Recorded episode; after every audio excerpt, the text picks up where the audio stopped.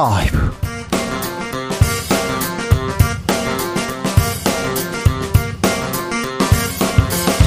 2022년 11월 17일 목요일입니다. 안녕하십니까. 주진우입니다. 명단 공개가 논란이 될 동안 정부는 무엇을 했나? 될 대로 되라는 식으로 갈등을 방치하고 있지 않았나?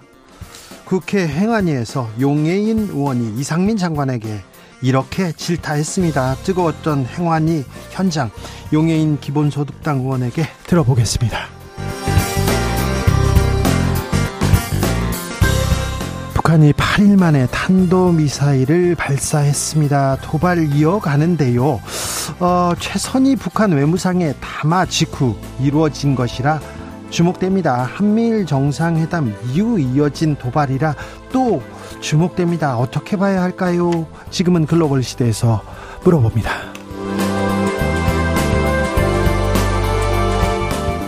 이태원 참사 희생자 명단 공개 논란 뜨거웠습니다. 정치권 공방으로 번졌는데요. 이번 논란의 본질은 무엇일까요? 조문과 애도에 담겨야 할 것들은 무엇인가요? 철학의 맛에서 질문해 봅니다. 나비처럼 날아 벌처럼 쏜다. 여기는 주진우 라이브입니다.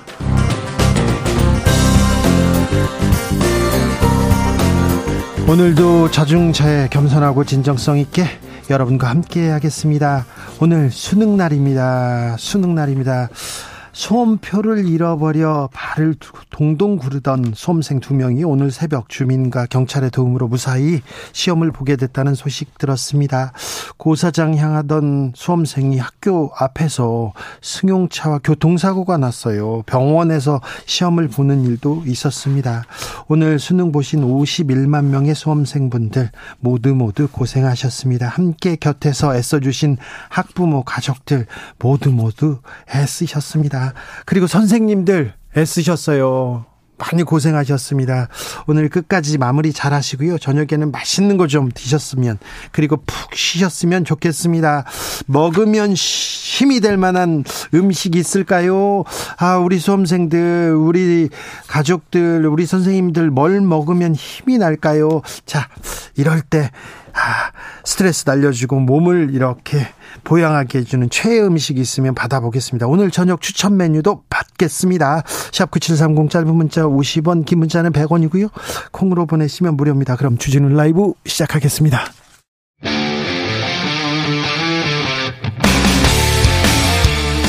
탐사보도 외길 인생 20년. 주 기자가 제일 싫어하는 것은?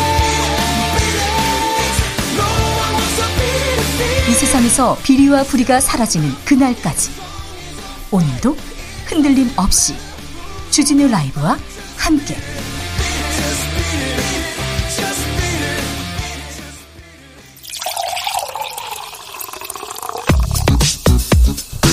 진짜 중요한 뉴스만 쭉 뽑아냈습니다. 주스 정상근 기자 어서 오세요. 안녕하십니까? 오늘 수학 능력 시험이 치러졌습니다. 네, 2023학년도 대입 수학 능력 시험이 오늘 치러졌습니다. 올해 수능은 전국 84개 시험지구 1,370여 개 시험장에서 치러지고요. 어, 응시자는 50만 8천여 명이었습니다만 실제 응시 인원은 45만여 명 정도였습니다.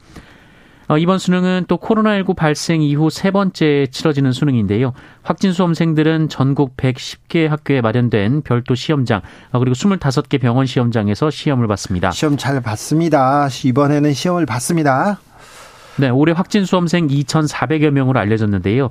어, 참고로 재작년에는 45명, 작년에는 96명이었습니다. 아, 수능 어땠답니까? 난이도 어땠대요? 네, 일단 국어 같은 경우는 불수능으로 불렸던 지난해보다 좀 쉬웠다는 평가가 있는데요. 이 출제위원장인 박윤봉 충남대 교수는 올해 수능에서 예년 출제 기조를 유지했으며 선택 과목에 따른 유불리 현상을 최소화하도록 노력했다라고 밝혔습니다. 네, 항상 이 얘기는 합니다. 그런데 불수능, 물수능 아, 어렵다면 다 같이 어려운 거니까 낙담 금지, 좌절 금지, 걱정하지 마십시오. 네. 다 같이 쉽고 다 같이 어려웠으니 너무 걱정하지 않으셔도 될 것 같습니다. 북한이 오늘 단거리 미사일 발사했습니다. 네, 북한이 오늘 오전 10시 48분쯤 강원도 원산 일대에서 동해상으로 SRBM 한 발을 발사했습니다.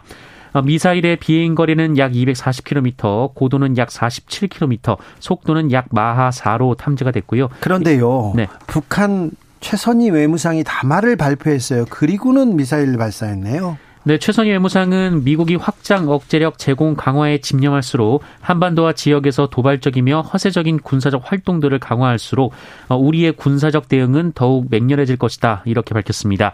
이 캄보디아에서 열린 한미일 정상회담에 대한 반응으로 보이는데요. 예. 이 최선희 외무상은 며칠 전 3자 순회 회담을 벌여 이 침략적인 전쟁 연습이 유발시킨 우리의 합법적이며 당위적인 군사적 대응 조치를 도발로 단정했다라고 비판하기도 했습니다. 어, 미사일 도발은 말씀하신 대로 이 담화 발표 직후에 이루어졌습니다. 잠시 후에 김종대 의원한테 자세하게 물어보겠습니다. 오늘 이 남자 때문에 매우 뜨겁습니다. 사우디아라비아의 빈 살만 왕세자가 방한했습니다. 네, 무함마드 빈 살만 사우디아라비아 왕세자가 오늘 새벽 0시 30분 방한해서 윤석열 대통령과 만났습니다. 네. 이빈 살만 왕세자는 이 사우디아라비아의 총리이기도 하고요. 네. 어, 사실상 사우디아라비아의 실권자입니다.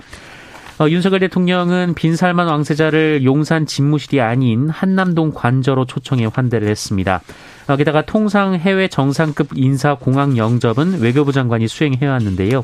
이 빈살만 왕세자는 한덕수 국무총리가 맞았습니다. 어, 대통령실은 이날 회담에서 양국 간 도시 인프라 개발, 원전, 방산 등 분야 협력 방안이 논의됐다라고 밝혔습니다. 이 빈살마 왕세자는 에너지 방산 인프라 등의 분야에서 한국과의 협력을 획기적으로 강화하기 희망한다라는 입장을 밝힌 것으로 전해졌습니다. 어, 또한 양측은 전략 파트너 위원회 신설에 합의한 것으로도 전해졌습니다. 이분의 별명이 미스터 에브리띵입니다. 어, 사우디의 사실상 실권자고요. 사우디 예, 석유. 네. 이분이 사실상 주인인데 개인 재산 조금 있습니다. 개인 재산은 2,470조 원이 좀 넘는다고 하는데 좀 되네요. 좀 사네요. 네. 아, 이분이 오자마자 우리 경제하고 우리 경제계 인사들 손잡고 같이 일하고 싶다고 하는데 좀 성과를 거두었으면 좋겠다 이런 생각 많은데요. 이 부분도 잠시 후에 저희가 자세히 좀 짚어보겠습니다. 좀 많네요. 2,470조 원. 네. 네. 뭐 저보다 조금 더 많은 것 같습니다. 조금 많네. 네. 유동규 전 성남도시개발공사 본부장 정진상 실장을 직접 겨냥합니다.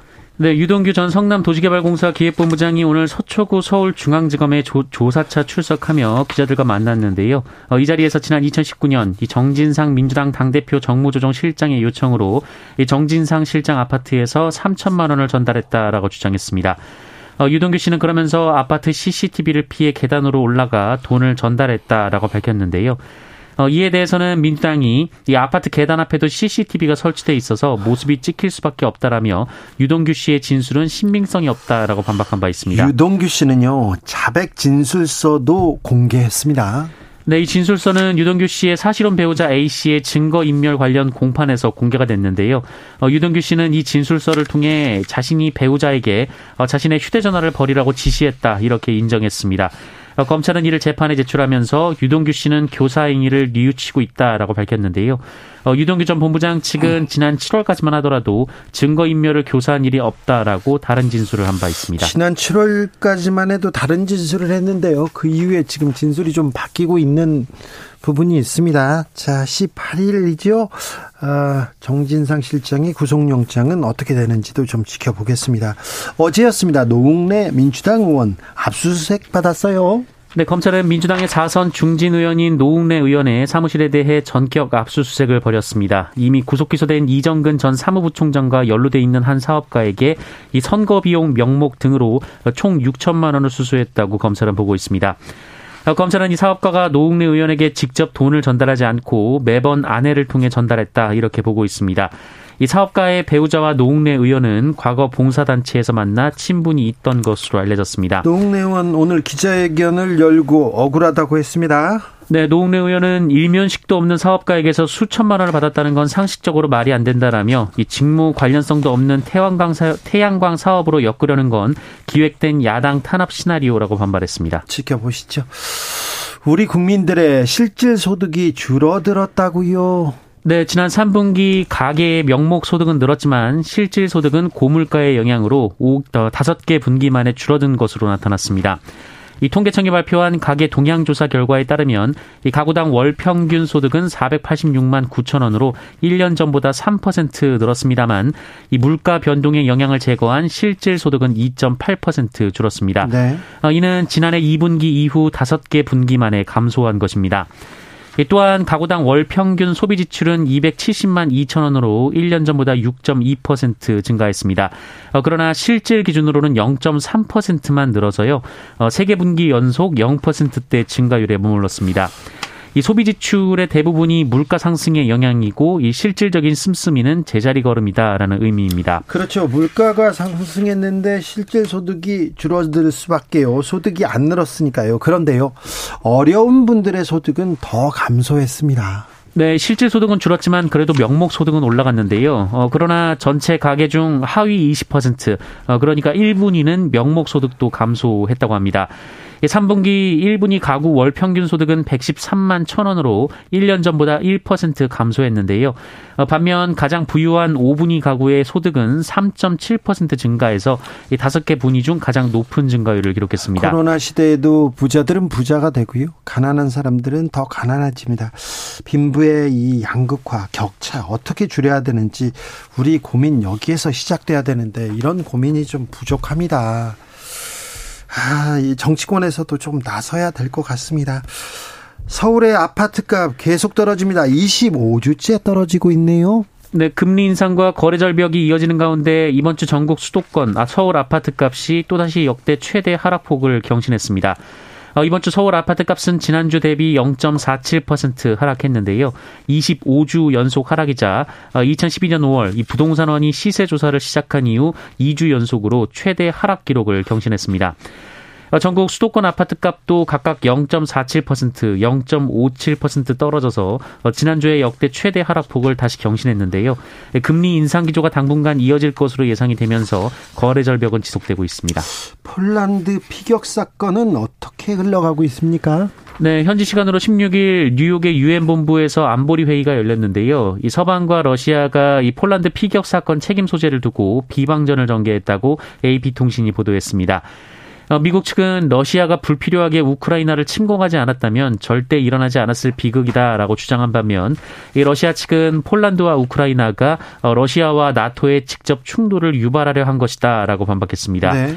예, 한편 유엔 측은 이 최근 민간인과 민간 기관 시설을 표적으로 삼아 공격하는 어, 러시아의 행위는 국제법 위반이다라고 지적했는데요.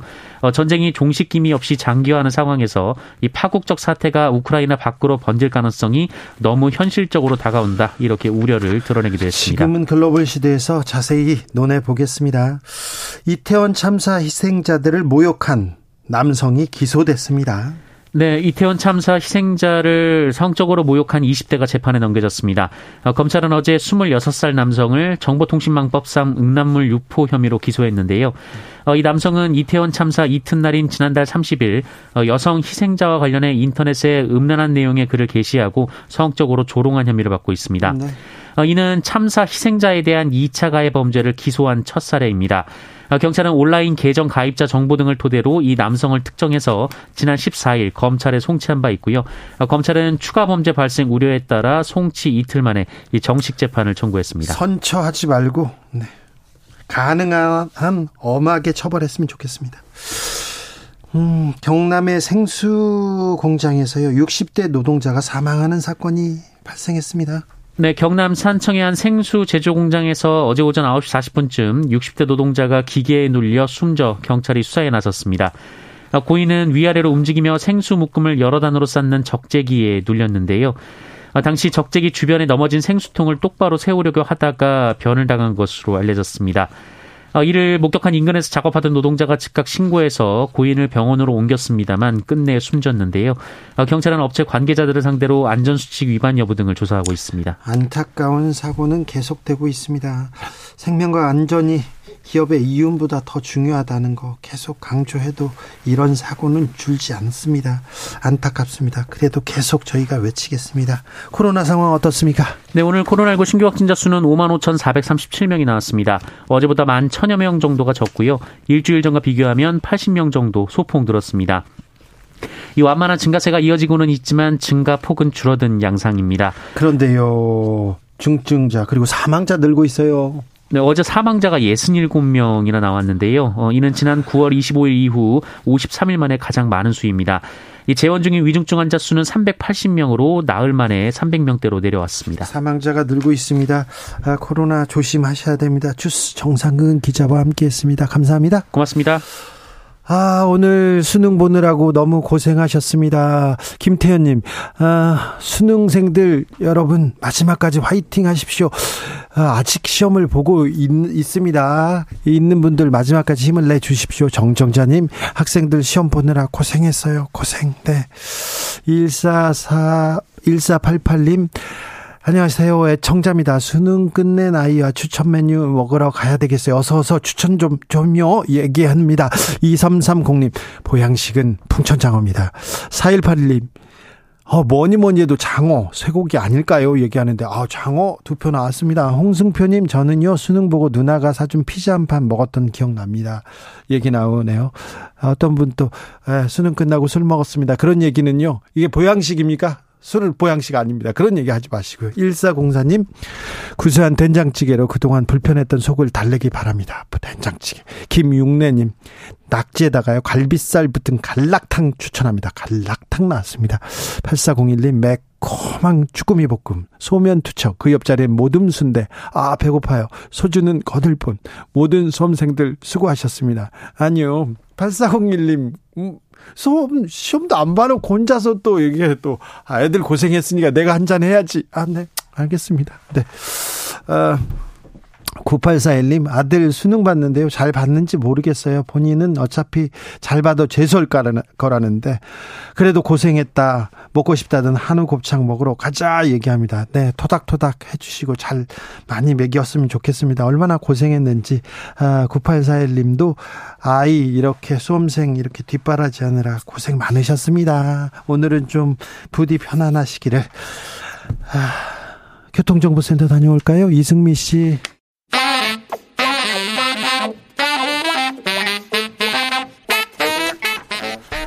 세계는 넓고 이슈는 많다. 우리의 시야를 국제적으로 넓혀보겠습니다. 국내 뉴스, 국제 이슈 다 덤벼라. 지금은 글로벌 시대. 국제적 토크의 세계로 들어가 봅니다. 군사 외교 안보 전문가 김종태 전 의원 어서 오세요. 안녕하십니까. 세계적인 평론 스케일 임상훈 인문결 연구소장 어서 오세요. 네, 안녕하십니까. 네. 북한이 또 미사일 쐈어요. 네. 어떻게 보셨어요? 예, 이게 오늘 10시 48분에 동해상으로 단거리 탄도 미사일을 한 발 쏜 거거든요. 한 발이요? 예, 요즘 뭐 미사일 한 발은 네. 이제 뭐 별거 아닌 것처럼 보일 정도로 네. new normal이 돼 버렸어요. 이제 네. 미사일이. 근데 이게 최선희 그 어, 저기 외무상 외무상 예. 그 오늘 미국이 동맹국에게 확장 억제력 제공 강화에 집념할수록 조선 반도와 지역에서 도발적이며 허세적인 군사 활동을 강화하면 할수록 그에 정비를 하여 우리의 군사적 대응은 더욱 맹렬해질 것이다. 이 담화가 나오고 한 시간 만입니다. 아, 네. 그러니까 이 뜻은 전체적인 맥락을 보면은 이제 한미일 또 한미 그 확장 억제력이나 안보 협력에 대한 어떤 논의를 정면으로 조준한 것이다. 네. 예, 그런 점에서 만일에 앞으로 전략 자산이 전개되고 한미일 안보 협력이 추진이 된다면 또 쏘겠다. 예. 그렇게 보여집니다. 네. 그렇군요. 자, 대통령의 동남아 순방 어떻게 보셨습니까? 소장님? 어, 사실 이런 이번에 그 아세안 플러스 3 그리고 그 동, 동, 동아시아 이제 정상회의, 그 다음에 G20 대표적인 그 다자 외교의 자리 아니겠습니까? 근데 그래서 이제 다자 외교로서의 실력을 보여줘야 하는 그런 자리인데 아, 과연 이제 그런 차원에서 그 다자 외교의 모습을 어떤 뭐 새로운 비전을 보여줬는가 하는 차원에서 좀 회의적인 그런 게 많이 보였고요. 왜냐하면은 그 20세기 말의 그, 그 냉전 시대에 어, 그러니까 대륙 세력 대 해양 세력을 그대로 이제 우리가 이제 답습하는 그런 모습을 다시 한번 보여준 것 아닌가 하는 그런 느낌이 강하게 들었어요. 어, 그런 차원에서 어, 그 어, 이번 정상회담, 중국과의 정상회담도 그렇고 그런 차원에서 어, 새로운 다자 외교로의 어떤 모습을 보여주는 데에는 부족하지 않았는가. 어, 자유 번영 그리고 어, 평, 음, 평화인가요? 이 새로운 비전을, 어, 이야기를 하는 그 신, 새로운 그 남방 정책에 있어서도 좀 유신시대의 그 어떤 구호 같은 그런 냄새, 그것도 새로운 그 비전을 보여주는 데는 아직까지는 너무 추상적이지 않은가 그런 느낌을 받았고, 그런, 그런 차원에서 조금 아쉬움이 남아 있었습니다. 국민의힘에서는 아우, 한국 외교 성과 크다 얘기하고 더불어민주당은 초라하다 이렇게 얘기하는데 어떻습니까? 김성도 의원님? 예, 지금 뭐 임 소장님께서 다자 외교의 무대에서 그 걸맞는데 좀 아쉽다 이랬는데 맞습니다. 이게 다자 외교의 장은 맞아요. 그러나 실제 된 건 진영 외교예요. 네. 그러니까 다자 외교의 장에서 진영 외교가 된 것이죠. 그것은 이제 동남아시아의 아세안이라든가 또 여러 어떤 그 회색지대에 놓여 있는 딱히 미국 편도 아니고 중국 편도 아닌 말 그대로 정말 불특정 다수 국가가 모인 겁니다. 그러는데도 불구하고 이제 윤석열 대통령의 메시지는 뭐냐면은 해양 세력 미국, 일본, 한국 어, 등요 뭐 이제 어떤 자유주의 국가들이 이제 인도 태평양 전략을 앞세워 가지고 어 일단은 그 중국을 견제하는 이러한 어떤 새로운 어, 저기 강화된 패러다임을 아세안에 가서 뿌려준 건데 요건 아세안이 좋아하는 메시지 는 아닙니다. 그러니까 즉 진영 외교를 한 것이라고 볼 수가 있겠죠. 자 이런 면에서 보면은 이 외교에 대한 평가가 훗날 어떻게 이루어질까는 정말 관심사입니다. 지난 30년간 우리가 그 대륙과 해양을 아우르는 어떤 균형 외교는 보수 진보 정권이 다 같이 추구했던 하나의 대한민국 생존 전략이었거든요. 특별히 우리한테는 네. 북한이 있지 않습니까? 그렇습니다. 그런데 어 인도양과 태평양이라는 해양의 어떤 그 연결 라인 이런 데에서 아시아 대륙이 빠져나간 거예요. 네. 그렇게 보면은 어 이것이 이제 앞으로 국가에 그 미칠 영향 또 어떤 지정학적인 변화 이런 면에서 저는 굉장히 그 저 이번에 정상회담을 아주 소름 끼치게 봤다. 소름 정말로 끼치게? 예, 정말로 이거는 저 대한민국의 어떤 그 생존 전략이 시험대에 올랐다고 저는 생각을 하고 네. 그런 점에서 매우 엄중한 어, 무대였다고. 매우 엄중한 시기에 매우 중요한 외교 행보였어요. 네. 그런데 이런 어, 소장님이나 의원님께서 지적해야 되는 이런 중요한 내용을 어, 토론하기보다는 이런 내용을 서로 더 어, 더 이야기하기보다는 김건희 여사 얘기만 이렇게 많이 나왔어요. 또 MBC 얘기는 많이 나오고. MB, 예, 출입 기자단 얘기. 예, 음. 가기 전에 이 음. 순방의 효과를 사실 이 정부에서 이 순방의 효과를 이렇게 일단은 격화시켜 놓고 갔어요. 네. 그런 부분은 상당히 안타까운데요. 그또 음. 순방 과정에서도 계속 그 여사님 기사만 나왔는데 이 부분은 또 어떻게 봐야 됩니까? 예, 참 아쉬운 대목이죠. 지금은 우리의 생존과 번영, 그 장기적 안목에서의 우리 그 주변 정세를 주도할 수 있는 전략을 내와야 되거든요. 그런 비전이 필요할 때입니다. 지금 지도자가 할 일은 어떤 주변 정세가 이렇게 급격히 변화갈 때 비전을 갖고 앞서서 나가는 어떤 그런 중견 국가의 지도자가 필요한 시점 아니겠어요? 근데 지금까지 보면은 그 가기 전에 MBC 출입 기자단 탑승 그 배제, 예. 그 다음에 어, 그 안에서 네. 비행기 탑승기 안에서의 특정 기자와의 접촉, 그다음에 김건희 여사 이렇게 이어지는 과정은 제가 보기에는 언론의 지면 그 아까운 지면을 이게 반 이상 잠식을 해버리니까 이런 면에서 우리는 지금 어디까지 와 있고 어디로 가고 있는가에 대한 어떤 성찰의 기회를 뺏어버린 겁니다. 그런 점에서는 이게 대한민국의 어떤 그 정치와 국정의 어떤 그 수준을 제한해버리는 아주 그 유감스러운 일들이죠. 어, 저는 그런 느낌까지 들어요. 일부러 언론을 외면하게 만들려고 그러나 요즘 점점 그, 어, 그 기사를 볼 기사가 없다는 그런 느낌을 좀, 좀 지적하신 것처럼 어떤 그 이번 그 외교 성과가 무엇인지에 대한 관련 그런 것보다는 말씀하신 영부인이 무엇을 했고 거기에 거기에 대해서 무슨 얘기가 나오며 그리고 특정 단어를 가지고 또 지금 그 논쟁이 되 벌어지고 있는 사실 그 특정 단어 뭐 방송에서 말하긴 뭐 합니다만 이건 학문적으로도 많이 사용되고 있는 그런 거거든요. 그걸 그걸 가지고 음. 시비 걸 이야기가 아닌데 음. 왜 그쪽으로 방향이 맞춰지고 점점 그 기사가 예를 들어서 그 뭐 지난 정부 의 평가를 여기서 할 자리는 아니고 그게 뭐 잘했고 못했고는 잘 모르겠습니다만은 예를 들어서 신남방 절, 저 정책 같은 거 같은 경우도 그 과거에는 이제 한반도 중심으로 해가지고 이제 그 외교 무대가 북방 중심에 있었는데 이걸로 남방으로 좀 그 더 넓힌다, 확장한다, 혹은 변화시킨다 이런 차원에서의 어떤 뭐랄까 그 어떤 변별성이 있다. 잘하고 못하고를 떠나서 변별성이 있다 이런 차원에서 있을 때 이번 정부는 어떤 변별성을 보여줄 것인가 아직까지 아까 말씀드린 것처럼 추상적이다 그러니까 보여준 것이 아직 없다는 거 그게 굉장히 아쉽다는 거죠. 예, 저는요 이번에 가기 전에 이번 순방의 목적을 세 가지 세일즈 외교, 공급망 강화, 디지털 녹색 파트너십 기반 구축 이 세 가지를 제시했거든요. 그런데 막상 가서는 그것보다는 군사 안보 외교에 가까웠어요. 그러니까 동남아 국가하고 국방장관 회담 뭐 이거 전 받아들여질지도 의심스럽습니다만은 사실 이런 어떤 안보를 주축으로 하고 또 한미일 안보 협력 상당히 중요한 내용들이 합의됐단 말입니다. 이거는 뭐냐면은 인도 태평양 전략의 핵심에 이제 들어가야겠다는 뜻이죠. 이 인도 태평양 전략 자체가 대륙 세력을 컨테인먼트 즉 언젠가는 차단하고 봉쇄하는데 궁극의 목표가 맞춰져 있다면은 확실히 미국 입장에서는 안보 협력이 우선 급한 겁니다. 물론 경제 협력도 중요하지만 그래서 이 부분이 남중국해와 대만 사태에 대한 직접적인 언급으로 이어졌고 그다음에 낮은 단계의 미사일 방어라고 할 수 있는 미사일 경보 체제 정보 공유로 이어진 거거든요. 이건 거의 준 동맹입니다. 네. 이건 집단 안보로 가고 있는 신호거든요. 이런 점에서 그 안보는 잠시 가로 속에 넣어두고 경제와 문화로서 우리가 다자주의 외교를 한번 해보자 했던 게 지난 정부의 신남방 정책이라면 이번에는 군사 안보가 얹혀진 겁니다. 네. 네. 그런데 군사 안보 한미일 동맹 이런 얘기는 많이 나왔는데요. 경제 외교, 세일즈 외교, 성과 이런 얘기는 별로 이번에는 네. 예, 역시 이번에 다자 무대에서는 그런 어떤 움직임보다는 하나의 어떤 담론과 제도에 관한 어, 토론이 주를 이뤘죠. 그리고 기후 위기 같은 어떤 인류적인 범지역적 이슈에 이제 집중을 했고 아무래도 세일즈 외교는 양자 회담에서 주로 거두는 성과입니다. 네.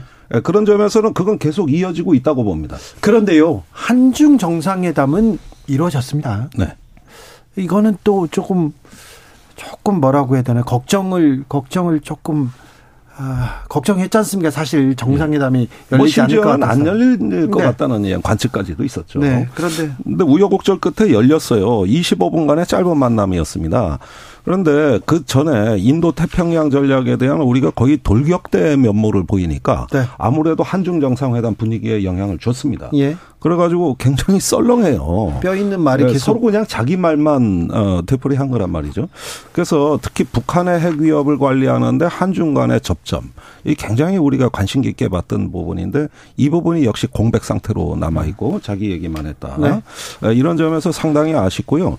더 나아가서 그 저기 어, 중국은 여전히 어떤 북한의 핵 문제를 자기들의 문제로 보는 것이 아니라 북한과 미국 간의 문제로 보는 예. 이런 시각이 재확인됐고. 있고 만약에 이 한중 간의 어떤 외교 정상회담이 잘못 관리되면 앞으로 좀 어려움이 닥칠 가능성이 높다. 단지 한 가지 의미 있는 거는 어1.5 트랙 반관 반민 이런 어떤 그 좀 대화 채널을 많이 만들자 이거 하나는 성과라고 보여집니다. 네. 하이드님께서 아세안 가서 패권 국가 목소리만 대변하면 아세안 국가들이 좋아라 하겠어요. 이런 지적도 좀 있습니다. 아, 7373님 주 기자님 빈살만 주라에 초대해 가지고 궁금한 거 싹 다 물어봐 주세요 얘기하는데 아, 빈살만 사우디 왕세자는요. 음. 가슈 퀴즈라는 그 언론인 암살 배우로 지목돼 있어가지고요. 언론인으로서 저는 조금 네, 안 불렀습니다. 네. 김종대 의원님 좀 잘 아시죠, 이분? 예, 예, 아니 뭐 최근에 미국이 그 네. 한때는 뭐 빈살만 왕세자를 그 언론인을 살해한 어떤 배후로 지목하면서 거의 네. 뭐 어, 어떤 그 제재 대상까지 거의 가지 않았습니까? 어, 그렇죠. 특별히 바이든 대통령 뭐 어. 굉장히 과격한 얘기를 했었죠. 과격한 선거 기간에. 그런데 사우디가 최근에 미국하고 다소 거리를 두면서 오히려 러시아나 네. 중국하고 친밀한 행보를 보이고 있어요. 네. 이게 굉장히 놀라운 점입니다. 여태 전통적으로 거의 미국의 동맹국이었거든요. 사우디는 그랬잖아요. 예, 완전히 서방화되는 이런 어떤 그 친미 성향을 보여왔던 국가가 최근에 전혀 미국하고 어떤 관계가 풀릴 조짐이 안 보입니다. 우선 석유 감산 문제로 저기 의견이 미국하고 충돌하고 있고 그러는 가운데 사우디가 독자적이고 어떤 자율적인 행보를 보인다.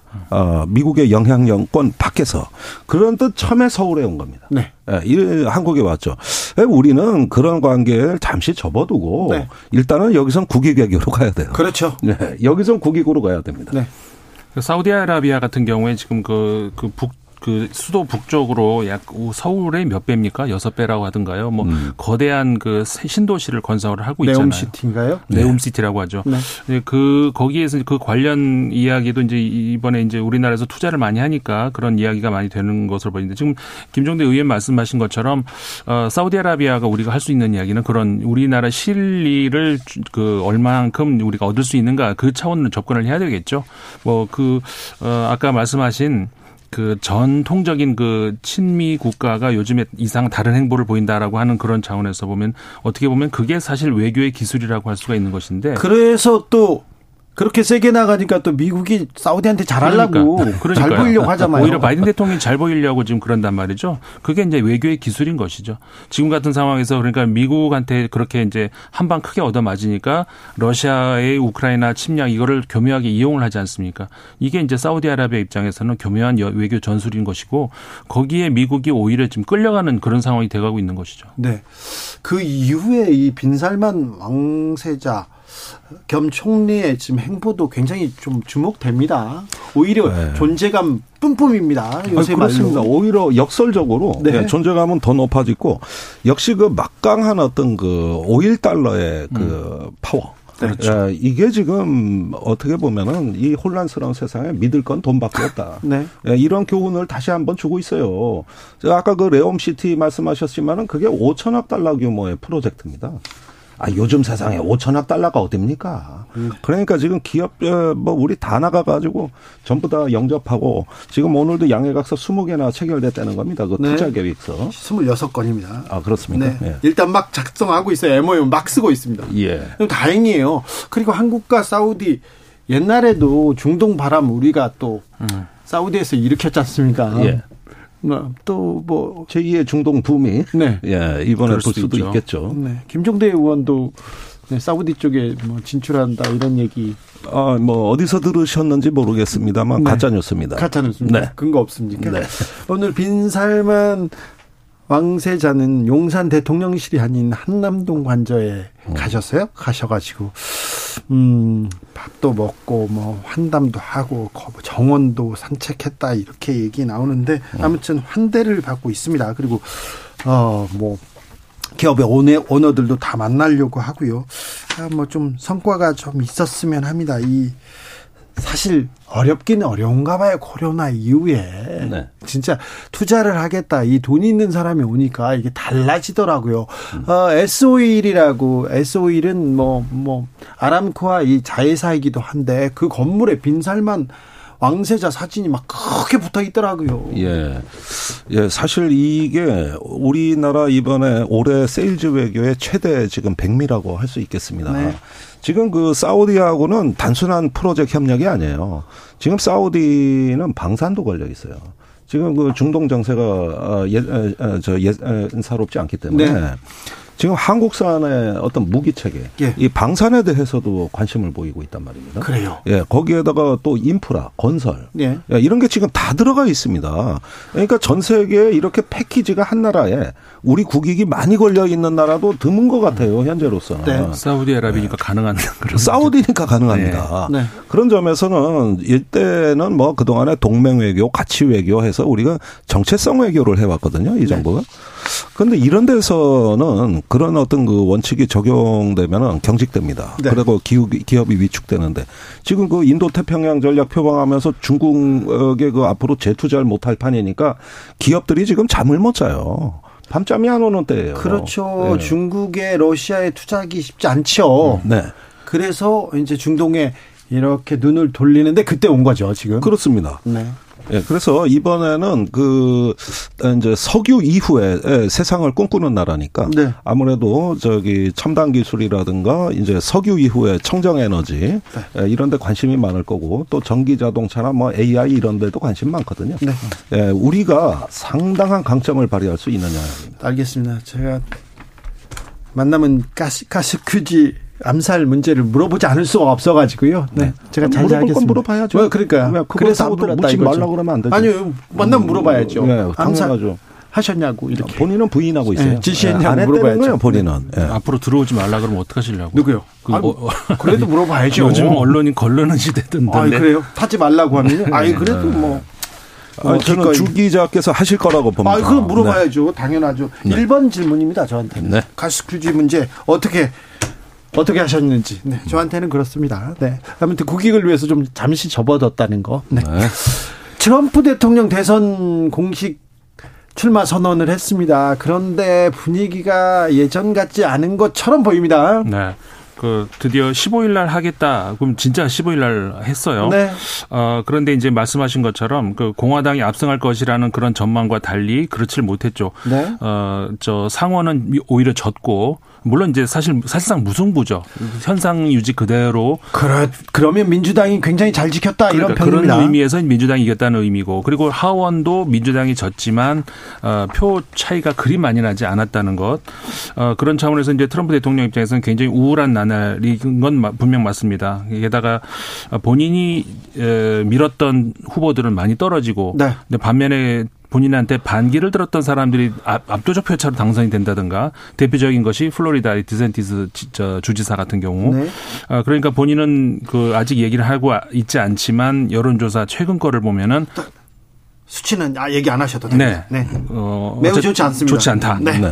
이 그런 상황에서 그러니까 어, 트럼프 대통령이 저는 이제 뭐 경선까지는 갈 거라고 보는데 네. 어, 경선에서. 통 그렇죠 토- 포기는 안 할 겁니다. 근데 통과가 과연 될 수 있을까 그거는 좀 회의적입니다. 중간 선거 전까지만 해도 다시 트럼프가 독주하는 거 아니냐 이런 평이 이런 예상이 많았는데 뒤집혔어요 선거 이후에. 예, 선거에는 뭐 여러 가지 그 요인도 있었는데 어떤 분들은 그 낙태법 어, 통과가 예. 이게 대법원 판결이 제일 큰 영향을 줬다는 이야기도 있습니다. 그런데 에, 제가 보니까 미국이나 우리나 야당 정치인의 사법 리스크가 네. 이게 지금 우리도 지금 그걸로 아주 골머리를 앓고 있는데 네. 미국도 그래요. 맞아요. 그러니까 공화당 유권자들이 불안감을 느낀 거예요. 맞습니다. 이 저기 트럼프의 사법 리스크가 너무 크다. 예. 예, 그러면서 이제 대항마로 디센티스 플로리다 주지사를 예, 몰려가고 있는 것 같고 예. 언론도 아주 의도적으로 키우고 있습니다. 네.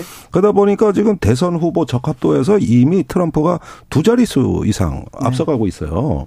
이렇게 되면은 제가 보기에 트럼프가 최악의 시기에 출마 선언을 했다. 네. 이런 전략적 실수는 그렇죠. 역시 이거는 트럼프의 막가파식 그 저기 정치라고밖에 볼 수가 없습니다.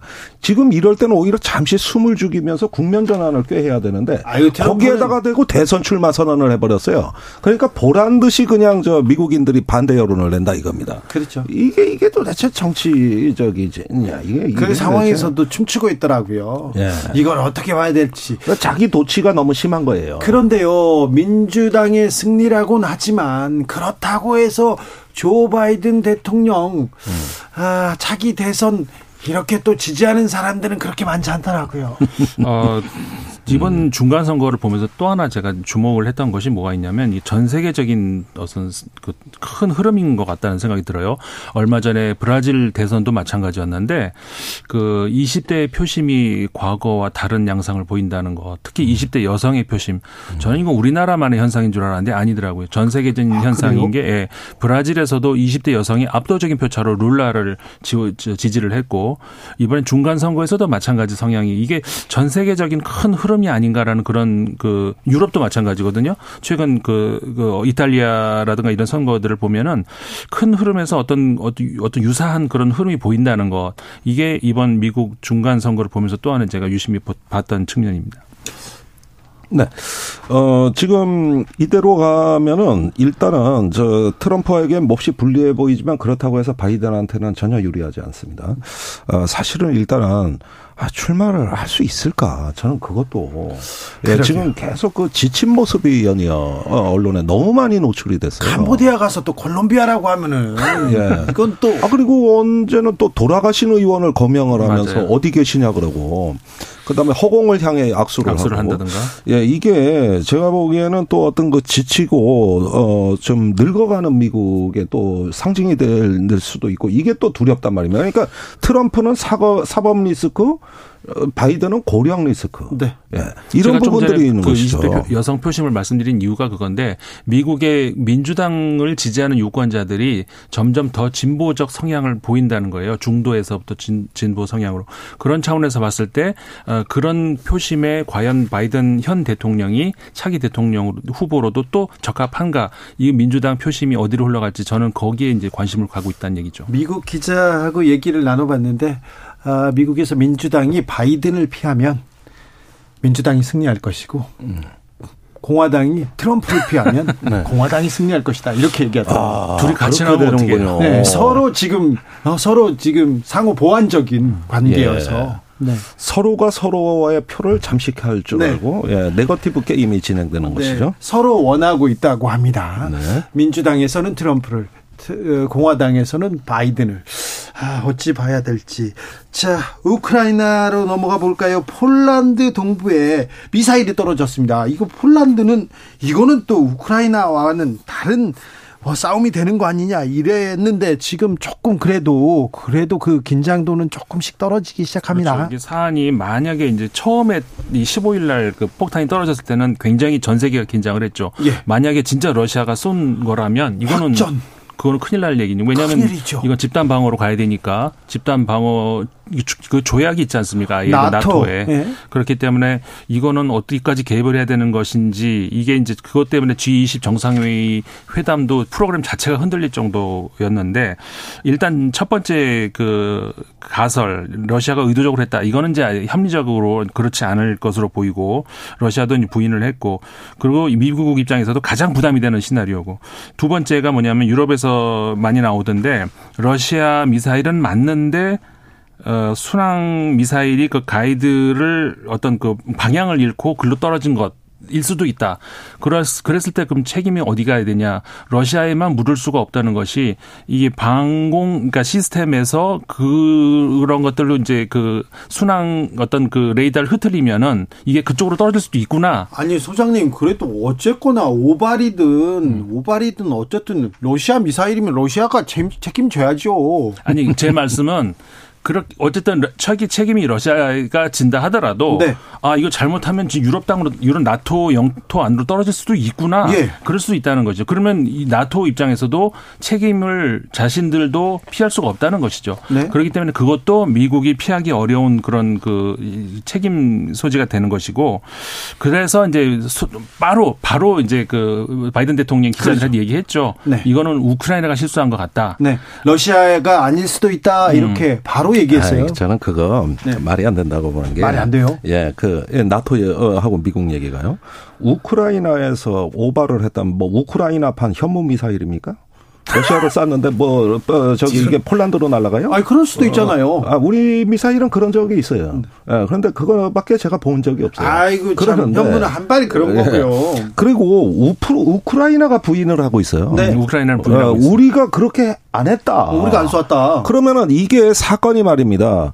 미사일이 날아온 게 그저께인데 네. 어떻게 하루 만에 조사도 들된 상태에서 이거 러시아제가 아니냐고 서둘러 발표를 하냐 말이에요. 물론 예비 발표긴 하지만은 그 미사일 자체는 러시아 거 아닙니까? 그 저기 게- S300이라는 러시아제 지대공 미사일입니다. 러시아 미사일이에요? 예, 그런데 제가 이 방송에 그 여름부터 나와가지고 제일 많이 했던 얘기예요.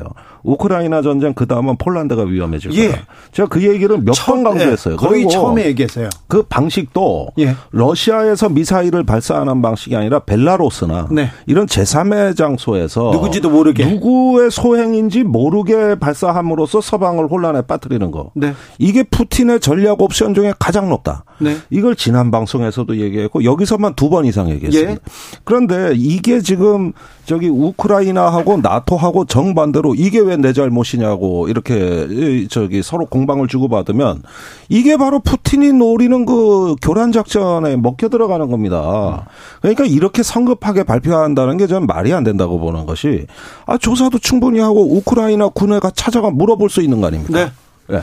CNN 방송에서 이 사건 자체가 러시아가 일으킨 전쟁이 얼마나 쉽게 나토와 분쟁으로 확장될 수 있는지 보여주는 것.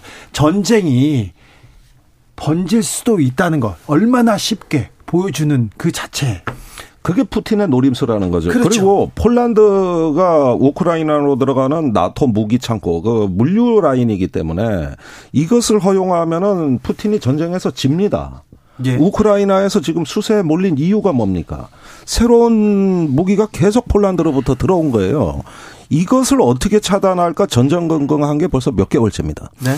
그러면은 그 최근에 여름에 아주 의미 있는 뉴스가 나왔어요. 러시아군 15,000명이 벨라루스에 들어왔다.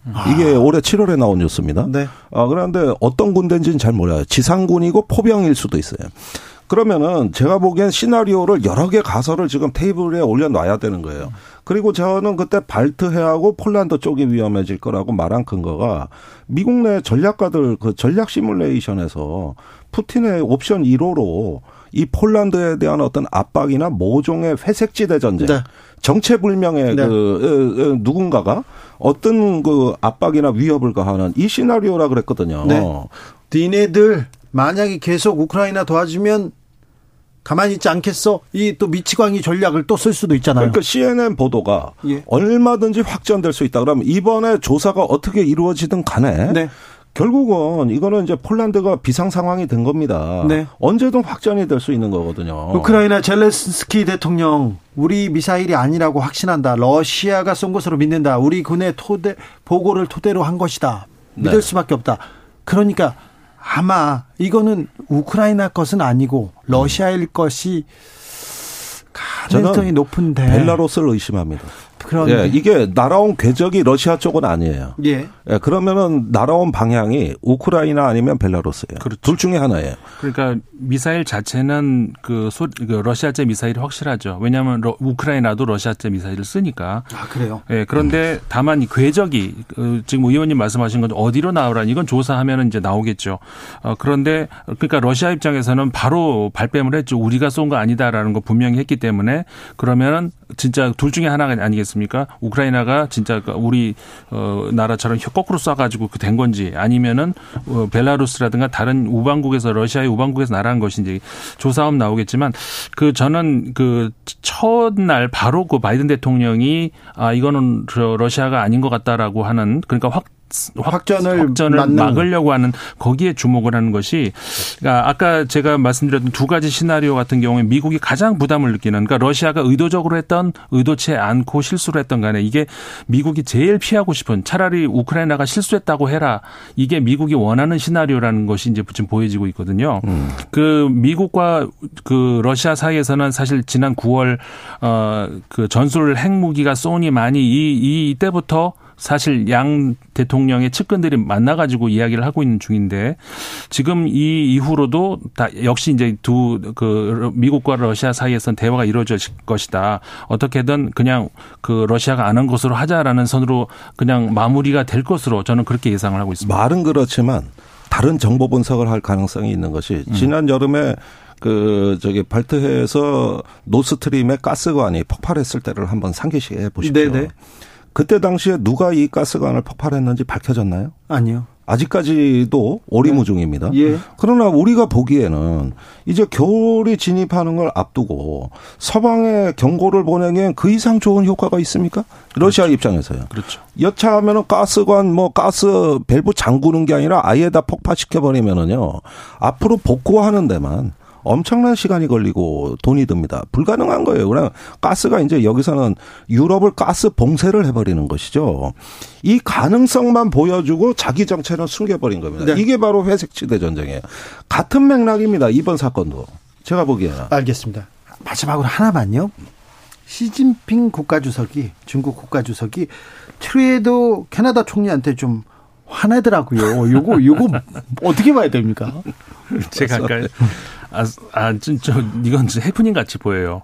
그리고 저는 진짜 요즘 언론인들이 수, 그 어- 어- 언론 그러니까 일반적인 언론이 순환 시대다 이렇게 보여지는 것이 어 이런 언론 보도가 하면 안 됩니까? 근데 그거를 왜 총리한테 따져요? 어, 그러니까요. 난 이런 걸 보다 보다 처음 봤고 아, 이번에 좀 특이한 일이 많은 많이 아니 벌어졌어요. 윤석열 대통령한테 배운 거예요. 그래요? 네, 본인이 그 저기 그 얘기하고 방송사에 그 하지 않습니까? 네. 아니 그러니까 아니, 근데 그러니까 이 근본적으로 중국에서 가지고 있는 언론관하고 네. 캐나다 캐나다라는 나라는 그 서방 국가들 중에서도 언론 자유 지수가 굉장히 제일 높죠. 예, 굉장히 높은 나라 G, G7 중에 제일 높아요. 네. 반면에 중국은 전 세계에서 가장 낮은 국가. 그러니까 언론에 대한 어떤 그 기준 자체가 아주 다른 두 나라 사이에서 벌어진 아유 이것도 무슨 그냥 해프닝이다. 알겠습니다. 네. 윤석열 대통령한테 배웠겠어요. 그건 아이고, 아니겠죠. 예. 자, 김종대, 임상훈, 임상훈, 김종대 두 분 감사합니다. 감사합니다. 고맙습니다.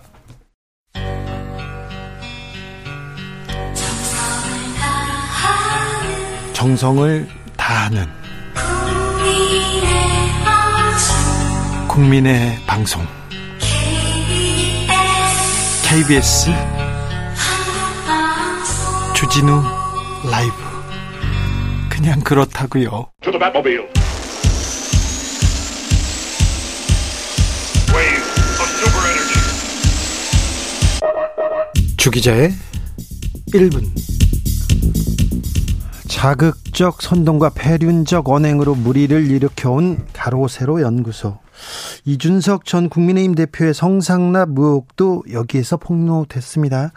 가세연의 김세희 대표가 국민의힘 전당대회 최고위원으로 출마하겠다고 했습니다. 아, 김 대표는 중앙일보와의 인터뷰에서 국민의힘이 진정으로 국민에게 힘을 주는 정당이 될 수 있도록 더러운 정치인들과 차별화된 모습을 보여주겠다. 출마의 변을 밝혔다고 합니다. 그는 전당대회 출마로 더러운 인간들에게 경고를 날리겠다고 했습니다. 국민의힘의 더러운 정치인들이 누구지요? 누구를 지칭하는 건지, 네. 국민의힘에서는요, 가세연의 영향력이 막강하다고 합니다. 아, 국민의힘 대선 경선 과정에서 원희룡 후보가 가세연에 출연하기도 했었습니다. 가세연은 음, 아시겠지만 줄기차게 부정선거 주장해오고 있는데요. 선거에 나오는 것은 매우 좀 좋아하는 것 같습니다. 김 대표 지난 총선에서 국민의힘 전신인 미래통합당의 위성정당인 미래한국당 비례대표 공천을 신청하기도 했습니다. 가세연의 동료였죠. 강용석 변호사 지난 지방선거에 경기도지사로 출마하기도 했습니다. 지금까지 주기자의 1분이었습니다.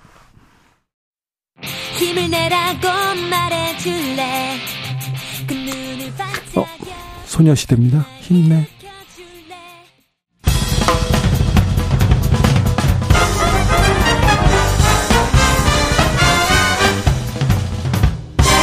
훅 인터뷰.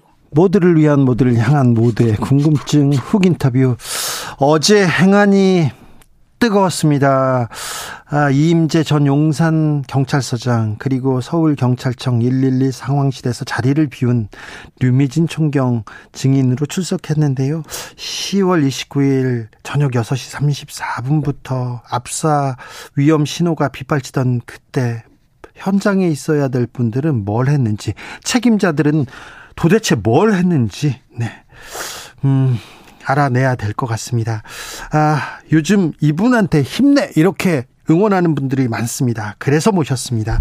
기본소득당 용해인 의원 만나봅니다. 어서 오십시오. 네, 안녕하세요. 용혜인입니다. 어제 행안이 음, 전체 회의장 뜨거웠습니다. 뜨겁고도 무거웠는데요.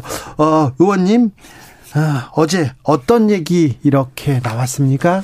네, 일단은 이제 이임재 전 용산서장 그리고 유미진 전 상황관리관이 이제 처음으로 이렇게 등장했던 순간이었기 때문에 이 두 사람에 대한 질문들이 이어졌고요. 예. 그 다음에는 이제 행정안전부 장관, 소방청 그리고 경찰청에 대한 현안 질의가 있었습니다.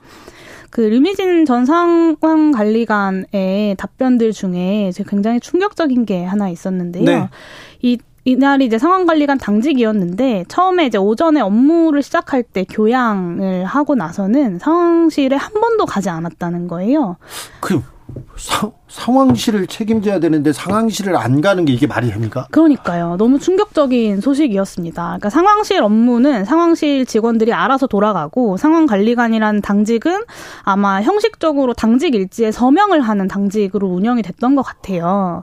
그러니까 이게 근데 관행이라고 합니다. 관행이라고 하더라고요. 그게, 네. 마- 그게 말이 맞- 되나요? 그러니까요. 근데 그 상황관리관 근무 수칙에 보면 아침 9시부터 오후 1시까지 그리고 저녁 6시부터 새벽 1시까지는 꼭 상황실에서 근무해야 된다라고 이제 수칙에 적혀 있는데 이 수칙이 사실은 수칙이 아니게 작동이 됐던 거죠. 그러니까 서울청에서는 모두가 다 주말 당직을 이렇게 서고 있었던 거고 사실상 어, 실제로 상황을 관리하는 사람보다는 그 상황실의 당직 그 서류에 서명을 할 총경급의 인사가 필요해서 그렇게 배치를 했던 것 아니냐라는 의구심까지 드는 상황입니다. 류미진 총경 휴대전화를 잃어버렸다고 합니까? 뭐, 네, 그런 말이 있는 것 같습니다. 네. 어, 특수본에 제출하지 않았다고 합니다. 잃어버렸다고. 참, 이걸 어떻게 봐야 될지. 자, 아마 이게 관행이라고 하는 걸 보니까요. 본인이 되게 운이 나빠서 그 상황에 걸렸다라고 생각하고 있을 것 같습니다. 네. 자, 이임재 전 용산경찰서장. 아니, 현장에 서 그런 참사가 벌어지고 있는데 밥 먹고요, 뒷짐지고, 그 왜 안 갔답니까? 11시나 되어서야 상황을 알았다는 거예요. 그 그러니까 전에 보고 안 받았답니까? 보고를 못 받았답니다. 보고를 못 받았다고요? 네, 그러니까 이게 말이 되나고요? 말이 안 되죠. 예? 9시 좀 넘어서 그 112 상황팀장한테 전화를 해서 상황을 파악을 했는데, 그러니까 그 집회 관리가 끝나고 난 시점에 전화를 해서 상황을 파악을 했는데, 뭐 별 큰일이 없다라고 해서 식사를 하고, 그리고 11시가 될 때까지 차를 타고 이동하면서 그 상황에 대해서 제대로 보고받은 적이 없다. 라고 이야기를 했습니다. 그러, 그러니까 뒷짐을 지고 나타났겠죠. 네. 그러니까 그랬을 텐데. 근데 그게 말이 됩니까?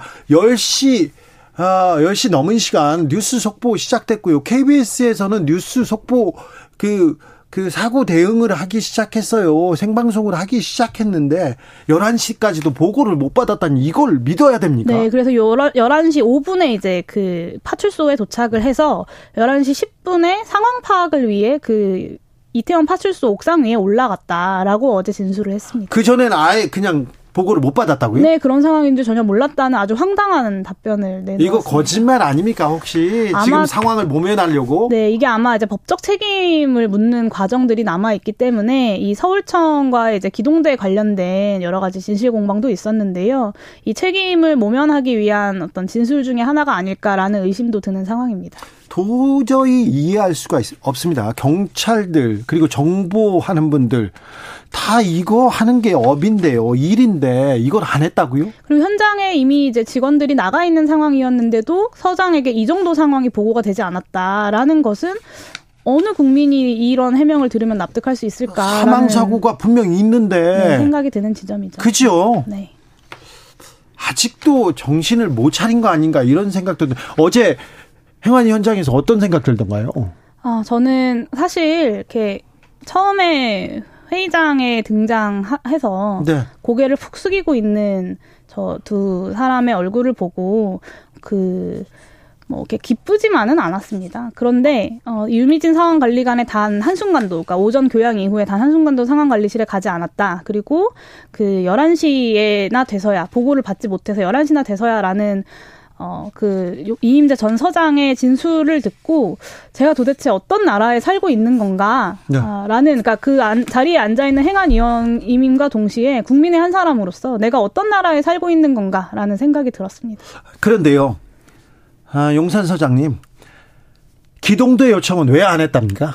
기동대 요청을 실무자에게 지시를 했고 112 상황팀장에게 지시를 했고 두 차례 정도 서울청장이 검토를 했지만 어, 당일 뭐 집회 대응 등으로 인해서 기동대 동원이 불가능하다라는 답변을 받았기 때문에 청장이 두 번이나 거부한 상황에서 또 이야기를 하기가 어려웠다라는 것이 용산 서장의 진술이었습니다. 이게 말이 됩니까? 사람이 죽어가고 있는데 두 번 요청했기 때문에 묵살 당했기 때문에 더 얘기를 못했다고요? 교통 통제도 못했어요. 그래서 구급차가 들어오지도 못했어요. 맞습니다. 구급차에서 병원으로 가는 시간이 7시간씩 걸리면 누가 대책을 세울 수 있습니까? 그리고 자정 넘어서 경찰들이 이열로 줄을 맞춰서 천천히 걸어왔다고 하지 않습니까? 이걸 믿어야 합니까? 이 이제 기동대 요청과 관련돼서 서울청과 용산서에 이제 진실 공방이 있는 상황인데요. 저는 결국 다 밝혀져야 할 일이고 또 밝혀질 일이라고 생각합니다. 근데 다만 한 가지 걱정되는 지점은 이게 경찰의 셀프 수사로 밝혀질 수 있는 문제인가라는 생각이 들고요. 정보를 투명하게 공개해야 됩니다. 참사 당일 무슨 문제가 있었는지 어떻게 대응했는지 정보는 잘 주고 있습니까? 전혀 주지 않고 있습니다. 요즘에 이태원 참사 관련돼서 새로운 사실들 잘 보도 안 나오지요. 그게 다 정보를 주지 않고 있어서고요. 어, 용산, 그러니까 경찰뿐만 아니라 소방청, 용산구청, 행정안전부까지 이제 수사를 시작했다, 입건이 되었다, 수사에 대한 내용이다라는 이유로 그래서 둘수 없다. 네, 정보를 거의 제대로 하나도 공개하지 않고 있습니다. 김미경 님께서 상식이 안 통하는 나라 이런 나라에서요. 이런 나라에서 아이들이 살아야 한다니 무섭고 슬퍼요 얘기합니다. 용산구청은 어떻게 나가고 있습니까? 용산구청 장 관련돼서 이제 어제 행안위 회의에서 다른 국민의힘 의원님의 질문 중에 굉장히 충격적인 이야기가 있었는데요. 얼마 전에 이제 국민의힘 내에 이태원 참사 대응을 위한 TF에서 용산구청을 찾아가서 그 박희영 용산구청장에게 상황 보고를 받았다는 기사를 제가 확인을 했습니다. 그래요? 근데 이제 사실 용산구청장이 상, 상황, 상황을 보고할 위치에 있지 않고 저는 빠르게 출당 제명과 사퇴해야 사퇴해야 되는 입장에 있다고 생각하는데 어쨌든 보고를 받으셨다고 합니다. 그런데 어, 그 자리에서 용산구청장이 경찰에서 뭐 다 자체적으로 할 줄 알아서 그 전에도 특별히 없어서 용산구청에서 따로 신경을 안 썼다라고 국민의힘 의원들에게 보고를 했다는 겁니다.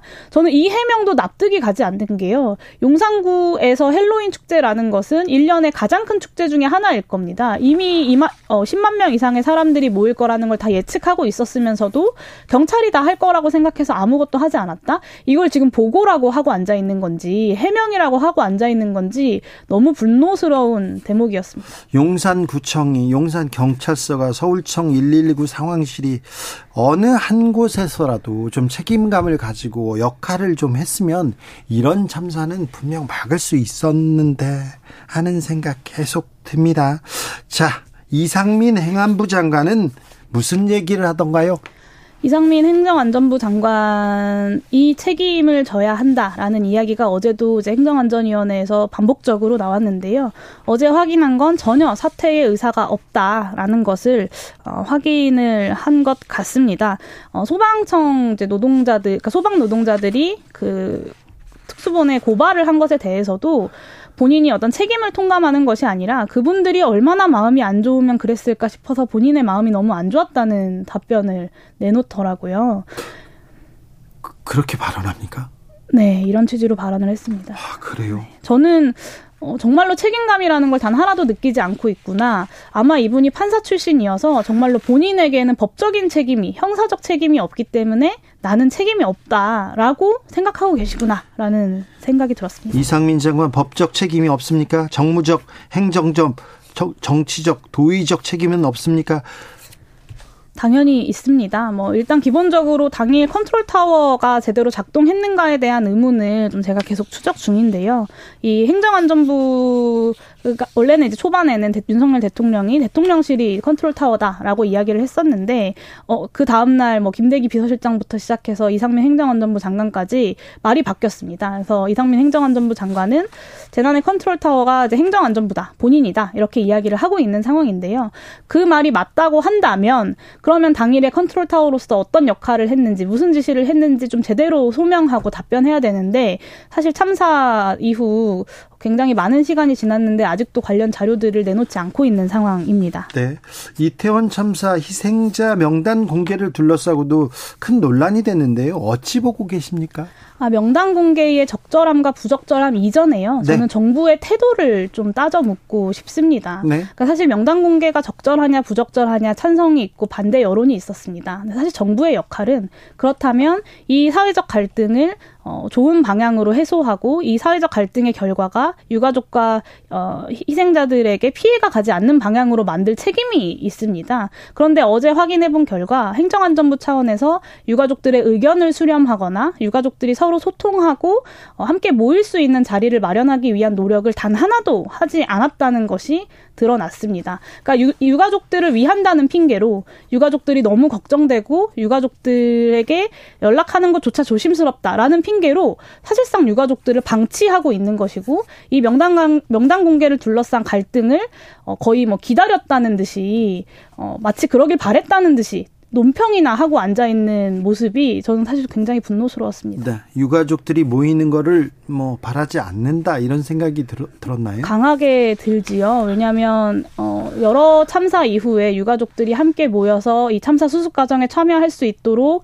의사를 반영해야 된다는 게 가장 최근에 이제 사회적 참사 특별조사위원회의 권고 사항으로도 나온 바가 있습니다. 네. 그런데 어, 행정안전부 장관이 참사 사회적 참사가 발생하고 지금 굉장히 많은 시간이 지났 음에도 불구하고 가장 최근에 참조할 수 있는 텍스트인 사참위 권고 사항조차 읽어보지 않았다. 직접 본 적이 없다라는 답변을 어제 하기도 했었는데요. 정부에서 유가족들을 어떻게 사, 그 사고 수습에 함께 참여시키고 의견을 반영할지에 대한 고민조차 없는 네. 것으로 보입니다. 정승태님 법적 책임이 없다면 법이 잘못되었으니 법을 바꿔야 합니다. 이렇게 얘기합니다. 무한 책임을 지겠습니다 하면서 나만 책임을 안 지겠습니다. 이렇게 얘기하는 거 아닌가요? 이런 지적도 있습니다. 아, 그런데요, 자꾸 이태원 참사 왜 벌어졌는지 원인 규명, 책임 규명, 이런 얘기는 안 나오고요. 다른 쪽으로 이렇게 이슈가 번져갑니다. 아, 민주당 장경태 의원의 빈곤 포르노 표현, 이 부분 가지고도 매우 큰 논란이 벌어졌는데요. 어, 이 부분은 어떻게 보세요? 저는 일단 그 김건희 여사가 대선 과정에서 본인은 조용히 에, 역할을 하겠다, 드러나지 않겠다라고 한번 약속을 한 바가 있습니다. 그런데 어, 대통령의 윤석열 대통령이 당선이 되고 나서 그것을 전혀 지키고 있지 않은 모습인 것이 하나가 있고요. 두 번째는 빈곤 포르노라는 단어를 이제 국민의힘 여성 의원들이 여성 혐오다라고 비판을 했는데요. 정확히 말하면 여성을 대상화하는 포르노에 대한 문제 의식과 동일하게 빈곤을 대상화하는 네. 어, 이런 사진에 대한 비판으로서 빈곤 포르노라는 용어를 쓰는 겁니다. 네. 그러니까 국민의힘 여성 의원들이 어, 여성 혐오에 대한 이해가 전혀 없다라는 것이 하나가 있고요. 네. 두 번째는 국민의힘이 이럴 때만 여성 의원들을 내세워서 이런 입장문들을 발표하는 것이 참 황당하다라는 생각이 들죠. 용해인 의원은 그러니까 그런 정치적 주장이 황당하다. 네. 여성 의원인데도 황당하다. 이것을 여성 혐오라고 규정 짓는 것이 잘못됐다라는 네. 것입니다. 용해인 의원은 윤석열 대통령의 순방을 어떻게 봤을까요? 궁금합니다. 네, 뭐 사실 순방의 성과가 크게 기억나는 것이 많지 않고요. 김건희 여사를 둘러싼 여러 논란들만 기억에 남는 것이 현실인 것 같고요. 그러게요. 네, 아, 뭐 윤석열 대통령이 그것을 그런 효과를 바랬는지, 뭐 이태원 참사 관련된 여러 가지 어려움들을 타개하기 위해서 그런 걸 노렸는지는 모르겠지만, 뭐 MBC 탑승 거부부터 시작해서 이번 참사 이 이번 순방 자체의 모습이 국민들 보기에 좋지는 않았다라고 생각합니다. 네.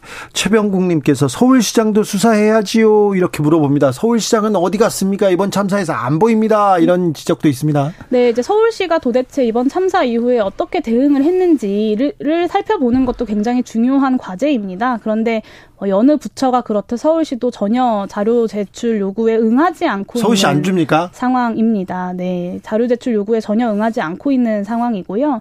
어, 사실 제가 의심하고 있는 것이 하나 있는데요. 네. 당일에 이제 120 다산 콜센터 이제 신고 녹취 내역을 살펴보면 어 계속해서 실종자 신고 접수에 대한 문의가 들어옵니다. 예. 근데 이 다산 콜센터 노동자들이 지침이 내려오지 않아서 뭐 112에 전화를 해보시거나 뭐 119에 전화를 해보세요라고 안내를 하다가 계속 전화가 들어오니까 서울시로 전화를 직접 하십니다. 네. 그랬는데 그 시점에도 아직도 지침이 없어서 이분들이 자체적으로 실종자 접수를 하기 시작하시거든요. 근데 그래서 최종적으로는 아침 6시, 7시가 되고 나서야 어, 실종자 접수를 안내하기 시작합니다. 그러니까 참사가 발생하고 7시간, 8시간 동안 실종자 접수에 대한 제대로 된 매뉴얼과 지침조차 없었던 걸로 봐서 당시에 참사 직후에 전 직원을 동원해서 대응하고 있다라고 보도자료를 냈던 서울시의 해명이 과연 사실인가라는 의문이 들, 들죠. 아, 그래요? 다산 콜센터가, 아, 전혀 대응을 못했습니까? 다산 콜센터의 문제가 아니 아니라고 저는 생각합니다. 서울시 다산 콜센터가 서울시에 전화를 하기 시작한 시점은 언제로 보세요? 새벽 네 제가 정확하게 시간이 기억이 나진 않는데요. 한 새벽 4시경이었던 걸로 기억을 하고요. 네. 새벽 4시경이면 소방청장이 어그 이제 실종자 접수를 시작한다라고 서울시랑 협의를 마치고 네. 발표를 언론 브리핑을 했던 시점이랑 유사합니다. 네. 아무튼 서울시가 제 역할만 했어도 이번 참사 또 막을 수 있었어요. 맞습니다. 네. 그런데 오세훈 서울시장 오늘 기사 난 거 보니까 본인의 책임에 대해서는 여전히 어, 통감하지 못하고 있는 모습인 것 같았습니다. 아니 책임 통감한다고 말은 하던데요. 어, 그것은 마음의 책임 같은 것이죠. 그리고 자료를 안 줍니까? 진상 규명에도 나서지 않습니까? 네, 진상규명에 나서지 않고 있고, 과연 이 참사를 막을 수 있었겠나, 이런 취지의 이야기도 하시는 것 같습니다. 책임 있는 자리에 있는 분들 이번 참사 가슴에 새기고 다시는 일어나지 않도록 참사가 왜 벌어졌는지 앞으로 뭘 막아야 되는지 진상 규명에 나서야 될 거 아닙니까? 왜 아무것도 안 하고 있습니다. 국민들은 답답합니다. 그래서 국정조사가 빠르게 진행되어야 된다라고 생각합니다. 그러니까 네. 국정조사를 시작하면 국회가 자료 제출을 요구할 수 있는 공식 권한을 갖게 됩니다. 네. 아, 그런 과정들이 있어야 이 진실, 진실들을 명확하게 규명할 수 있기 때문에 네. 국정조사가 그런 의미에서도 꼭 필요하다라고 보여집니다. 윤소정님께서 서울시장 울던 모습 그거 가식이었나요? 물어봅니다. 네, 서울시장이 오늘 오, 오늘이었나요? 어제였나요? 그 시정 질문 통해서 시스템적으로 챙길 수 없는 부분이었다. 그리고 역지사, 역지사지에서 나라면 예측했을까? 이런 발언을 했다고 합니다. 그러니까 네. 이 그때의 그 눈물이 정말 진심인지 정말로 본인의 책임이 얼마나 있다고 생각하는지 묻지 않을 수가 없죠. 빙천사님께서 용해인 의원님 응원합니다 이렇게 얘기했는데 아, 마지막으로 하나만 여쭤볼게요. 윤 대통령이 순방 마치고 들어오면서 이상민 장관한테 수고했다 이렇게 격려하던데 그 장면은 어떻게 보셨어요? 어, 다른 나라에 사시는 분인 것 같습니다. 이상민 장관에 대한 경질이, 경질을 해야 된다라는 국민들이 굉장히 많은데, 어, 그런 국민들의 목소리는 전혀 듣지 않고, 어, 본인이 생각하는 이 입장과 본인이 생각, 본인의 생각만 여러, 여전히 고집하고 계시는 것 같습니다. 국무위원이니까 그래도 수고했다 그냥 이렇게 덕담할 수 있는 거 아닌가요? 어, 근데 국민들에게 다 공개되는 자리이고, 대통령의 일거수일투족은 다 하나하나의 메시지이기 때문에 그렇게 볼 수 없죠. 여기까지 들을까요? 기본소득당 용해인 의원과 함께 했습니다. 힘내주십시오. 네, 열심히 하겠습니다. 감사합니다. 정치 피로, 사건 사고로 인한 피로, 고달픈 일상에서 오는 피로. 오늘 시사하셨습니까? 경험해 보세요. 들은 날과 안 들은 날의 차이. 여러분의 피로를 날려줄 저녁 한 끼 시사. 추진우 라이브.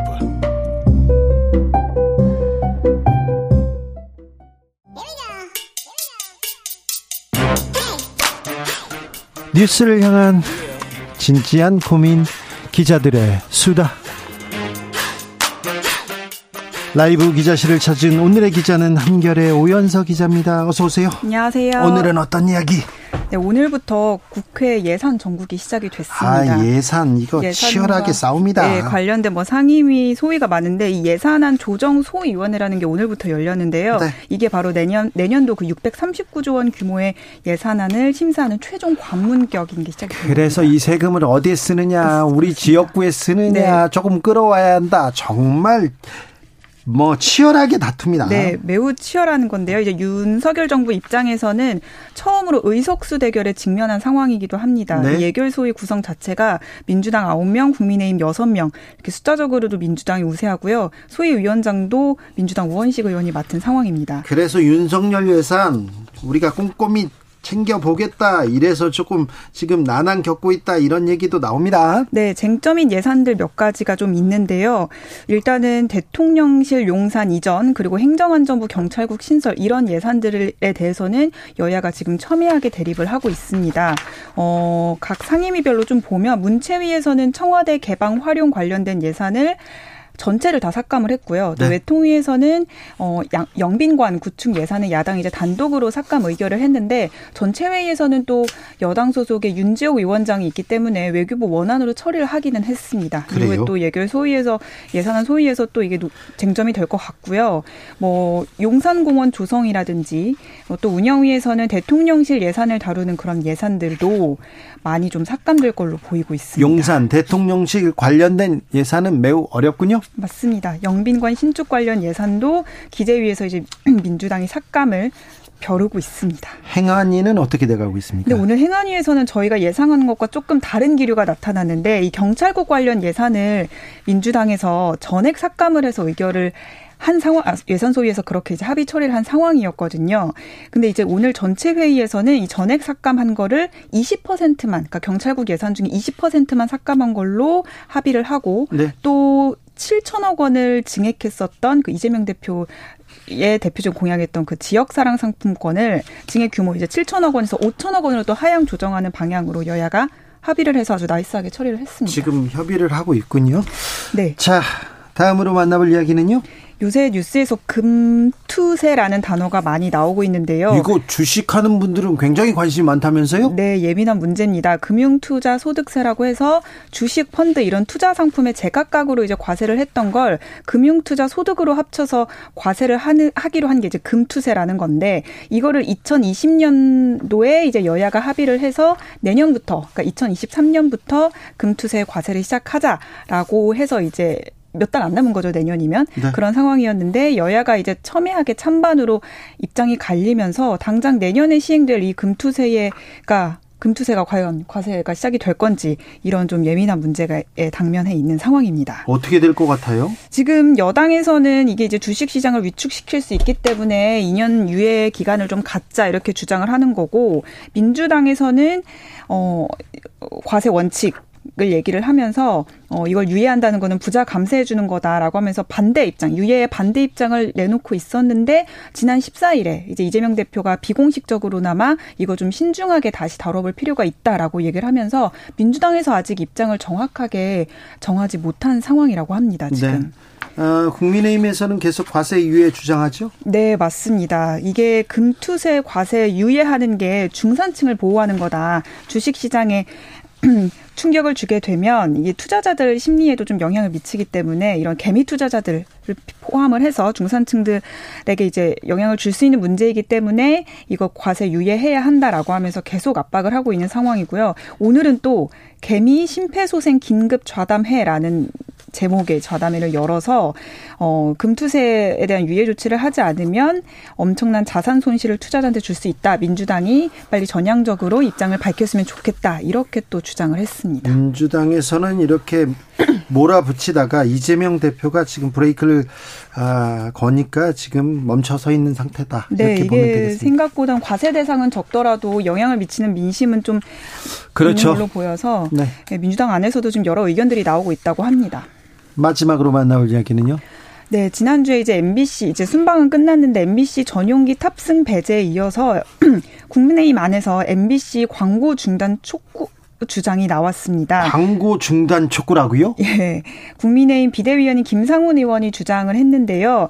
어, MBC가 이제 악의적인 보도도 하고 이제 의도적인 비난으로 뉴스를 채워왔는데도 불구하고 MBC의 각종 프로그램에는 삼성을 비롯해서 여러 대기업이 광고를 하고 있고 MBC가 이걸로 수익을 올리고 있다. 그래서 MBC 광고 제품 불매 운동을 하고 있는 분들이 있고, 어, 이런 분들이 이제 사회적 기업이고 삼성과 여러 기업들이 MBC의 광고로 동력을 제공하는 걸 즉각 중단해야 한다. 이거는 의무다. 라고 주장을 오늘 했습니다. 이거 광고 탄압이고 언론 탄압입니다. 말 그대로 그냥 야 기업체 삼성 광고하지 마 이 얘긴데 네. 이 얘기를 한다고요 지금 집권 여당의 이제 집권 여당에서 이게 얘기라서 당론입니까? 이분이 비대위원이라면서요. 그렇습니다. 그래서 정진석 비대위원장한테도 이 질문이 나왔는데 어 의원 김상훈 의원 얘기를 잘 못 들었다고 하면서 저, 이렇게 뭐 뚜렷하게 답을 하진 않았고요. 당 대변인이라든지 뭐 당을 좀 취재해 취재해봤더니 당론은 아니고 비대위원 개인의 의견이다. 근데 이런 주장이 실제로 시민 단체를 통해서 나오고 있다. 이런 점을 강조를 하고 있습니다. 그러면서 이쪽으로 몰고 가겠다고요?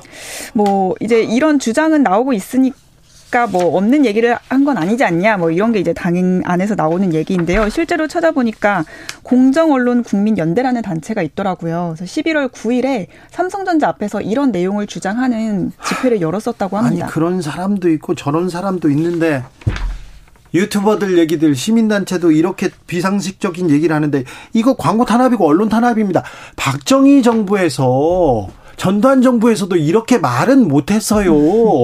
이게 민주주의의 가장 기본 요소인 언론의 자유를 침해하고 있다는 얘기가 바로 나옵니다. 이거 국 국제적으로 창피한 일입니다. 이거. 지난주에 대통령실에서 그렇게 MBC 전용기 탑승 배제를 결정하고 나서 그것도 세계적으로 창피한 일이고요. 더, 네, 더 이제 언론 탄압에 가까운 주장들이 더 이렇게 활개를 치게 되는 환경이 된 게 아닌가라는 우려가 좀 나오고 있습니다. 아, 네. 국제 기자연맹에서 역사에 남을 위험한 선례를 남기고 있다고 이렇게 얘기하는데 민주주의가 위축된다 이렇게 볼 겁니다. 어, 언론 탄압을 이렇게 공, 공연하게 공당의 비대위원이 이렇게 얘기할 수 있습니까? 사실 국민의힘 안에서도 MBC에 대한 여론은 좀 안 좋기도 했고 좀 그동안 비판하는 목소리가 있긴 했지만 공개적으로 나오지는 않았었거든요. 그러니까 안 좋아하는 거하고 미워하는 거 싫어할 수 있어요. 비판할 수 있습니다. 대통령, 네, 대통령실이 사실상 언론 탄압에 이런 가이드라인을 제시한 거 아닌가 지난번 그 결정이 그래서 기자들 사이에서도 아, 좀 우려스러운 목소리가 많이 나오고 있습니다. 니네 나라에 좀 이상해 이런 얘기를 듣고 있는데요. 저희들도 외신 기자들 보기도 보는 게 좀 창피해요. 야 너 괜찮니? 이런 전화가 오는데 네. 그게 사실 민심인데 네. 이제 대통령실이나 국민의힘에서는 어떤 강성 지지층들이 호응하는 그런 목소리에 더 반응하는 거 아닌가라는 생각도 듭니다. 네, 또 이런 분들한테 힘내 이렇게 얘기하는 사람도 있습니다. 네, 있는데 그, 그 삼성전자 앞에서 집회를 했다고 아 이런 목소리를 들어야 된다 그런 뜻을 맞습니다. 따라가겠다고 하면 네 알겠습니다. 네 지켜보겠습니다. 네. 아, 발로 뛰는 기자 한결의 오연서 기자였습니다. 감사합니다. 교통정보센터 다녀오겠습니다. 이승미 씨.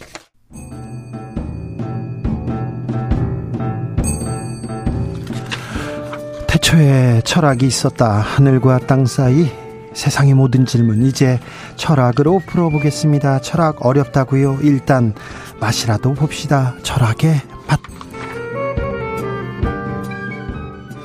정치 철학자 김만건 박사 어서 오세요. 예, 안녕하십니까. 김만건입니다. 조영근 소셜랩 접경지대 소장 어서 오세요. 네, 안녕하십니까. 네.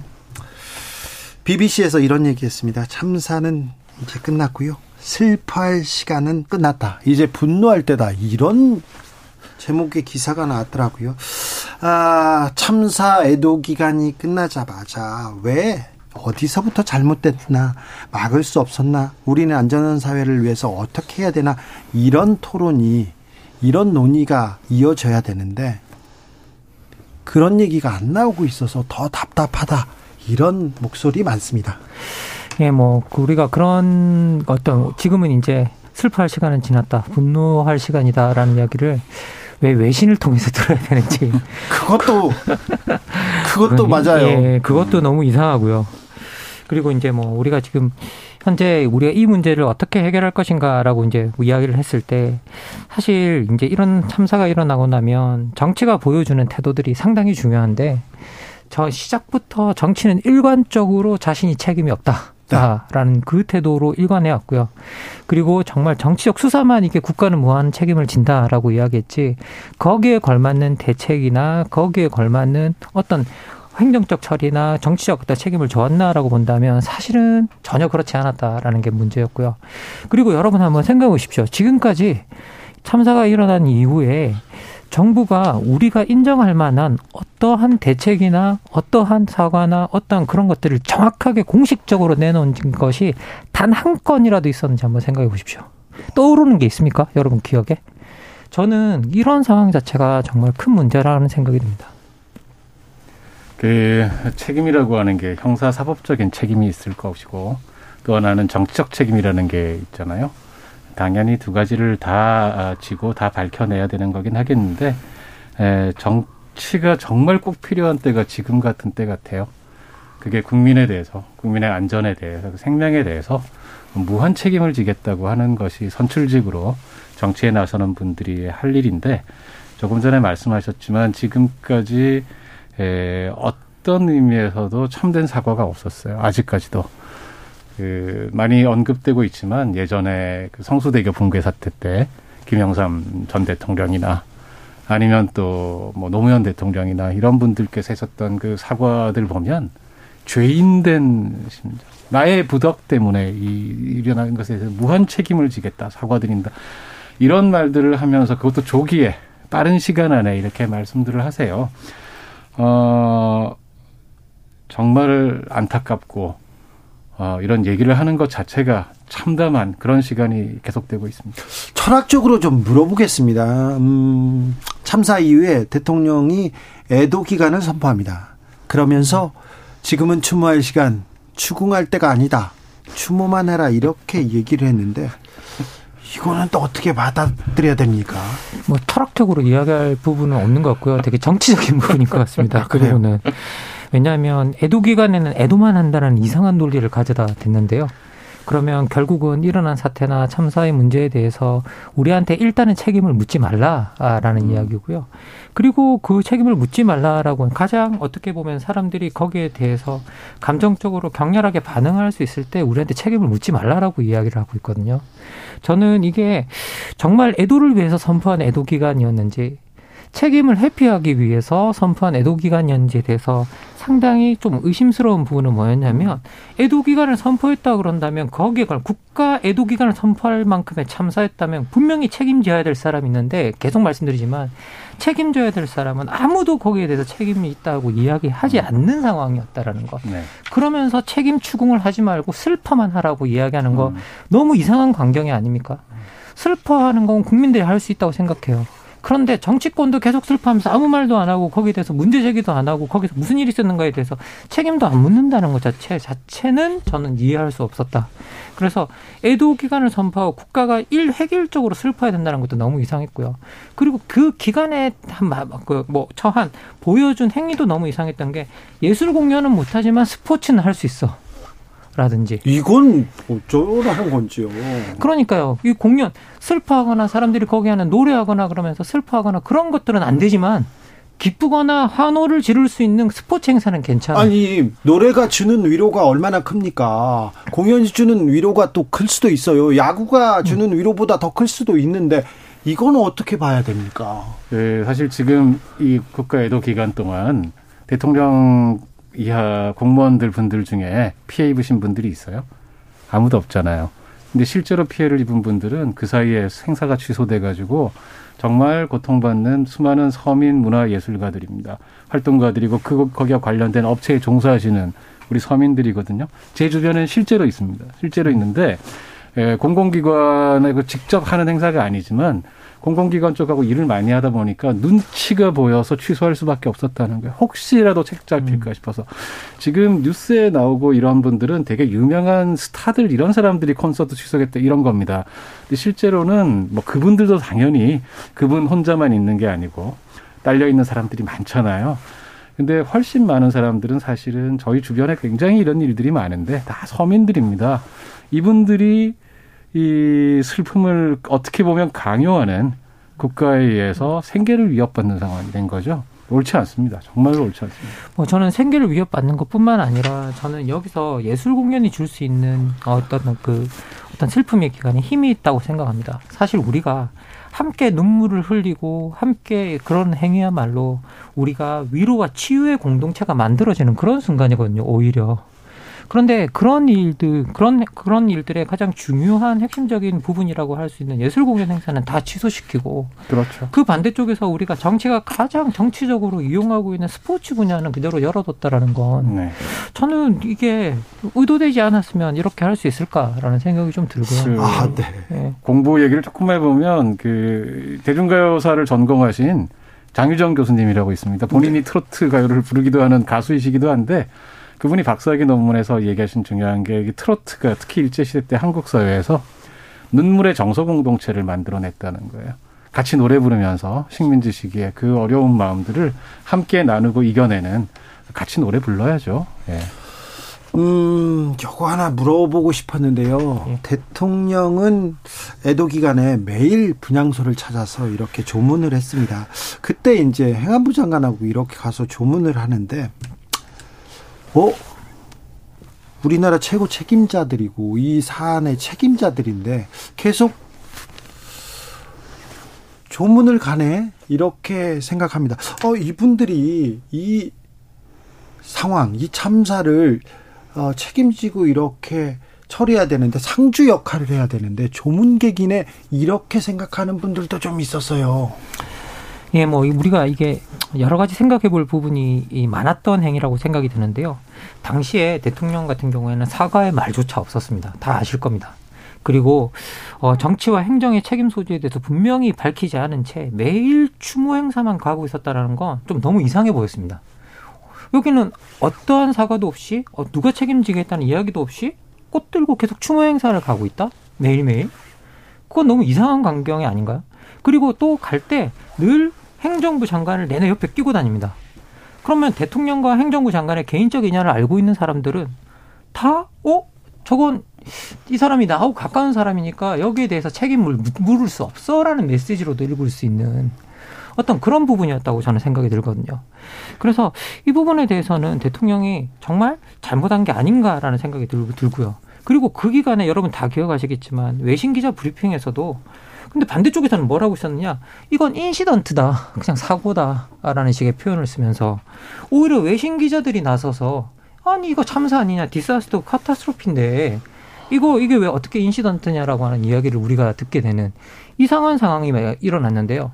우리가 처음 시작에서도 말씀드렸지만 왜 이런 비판이 우리나라가 아니라 오히려 외부에서 나오고 있고 그 외부에서 오는 것마저도 우리가 그렇게 제대로 수용하고 있지 못하거나 왜 우리가 거기에도 미치지 못하고 있는지 거기에 대해서 우리 내부에서 일어난 일에 대해서 우리가 왜 그렇게 행동하고 있는지에 대해서는 저는 좀 이해할 수 없는 부분이 있습니다. 저는 좀 이해할 수 없을 뿐만 아니고 사태를 조금 더 심각하게 보는 입장입니다. 뭐 무슨 말씀이냐면 이 대통령께서 이 검찰 출신이시잖아요. 검사 출신, 출신이시라서 사실 수사라든지 이런 거에 대한 관행을 굉장히 잘 하실 텐데, 어, 저는 사실상 수사 가이드라인을 주고 계신다. 이렇게 생각합니다. 그, 지금 이상민 장관은 명백하게 지금 이 사태의 지휘 라인에 있는 사람이고 책임자고 오늘부로 피의자 전환이 됐죠. 근데 이분이 지금 피의자 전환된 걸 보고 이게 뭐- 뭔가 열심히 경찰이 특수본 수사를 하는 것 같다. 이런 식으로 지금 막 그 보도들이 막 쏟아져 나오고 있던데 사실은 이건 소방공무원 노조가 고발했기 때문에 자동 절차로 피의자 전환된 거거든요. 이런 상황에서 대통령께서 계속해서 장관한테 출국할 때도 격려하고 공항 돌아올 때도 격려하고 그 다음에 육성으로 대통령실이 공개한 육성 발언에서 현장에 137명이 막을 수 있었는데 왜 못 막았느냐.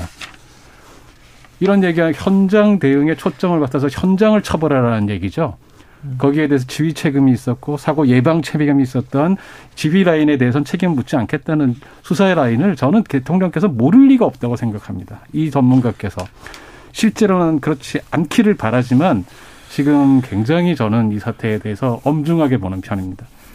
저는 뭐 오히려 이런 것들 때문에 근본적으로 우리가 국정조사도 좀 필요하다는 생각이 좀 드는데요. 자꾸 우리가 법적 책임을 묻기 시작하면 이 법적 책임을 밝히는 데는 정말 몇 년씩 그 기간들이 걸립니다. 그리고 거기에 대해서 우리가 어떤 일이 뭐 제대로 있었는지 정확하게 하나하나 법적 책임을 물어간다는 건 상당히 오래 시간이 걸리는 거고 여러분 다 아시다시피 한 번의 판단으로도 끝나지 않습니다. 이게 세 차례의 어떤 판단을 거쳐가는 기간들이 있고요. 그러면 지금 현재 근데 문제는 뭐냐라고 하면 이 참사에 단지 법적 책임만 존재하느냐 아닙니다. 정치적 책임도 있고 그리고 행정적 책임도 있습니다. 그러면 정치적 책임과 행정적 책임을 지금의 그런 법적 조사로 밝힐 수 있느냐? 저는 아니라고 생각합니다. 그래서 근본적으로 정치권에서 여기에 대한 국정조사가 같이 가야 되는 건 아닌가라는 생각이 들고요. 예. 정치권에서 너무 자기 책임을 다하지 않고 있어요. 국민들이 묻고 있지 않습니까? 그래서 더 안전한 나라를 위해서 우리는 뭘 하고 있습니까? 이렇게 물어보지 않습니까? 이 추모하다가 애도하다가 지금 애통해 죽겠어요. 답답해요. 그런 분들 많습니다.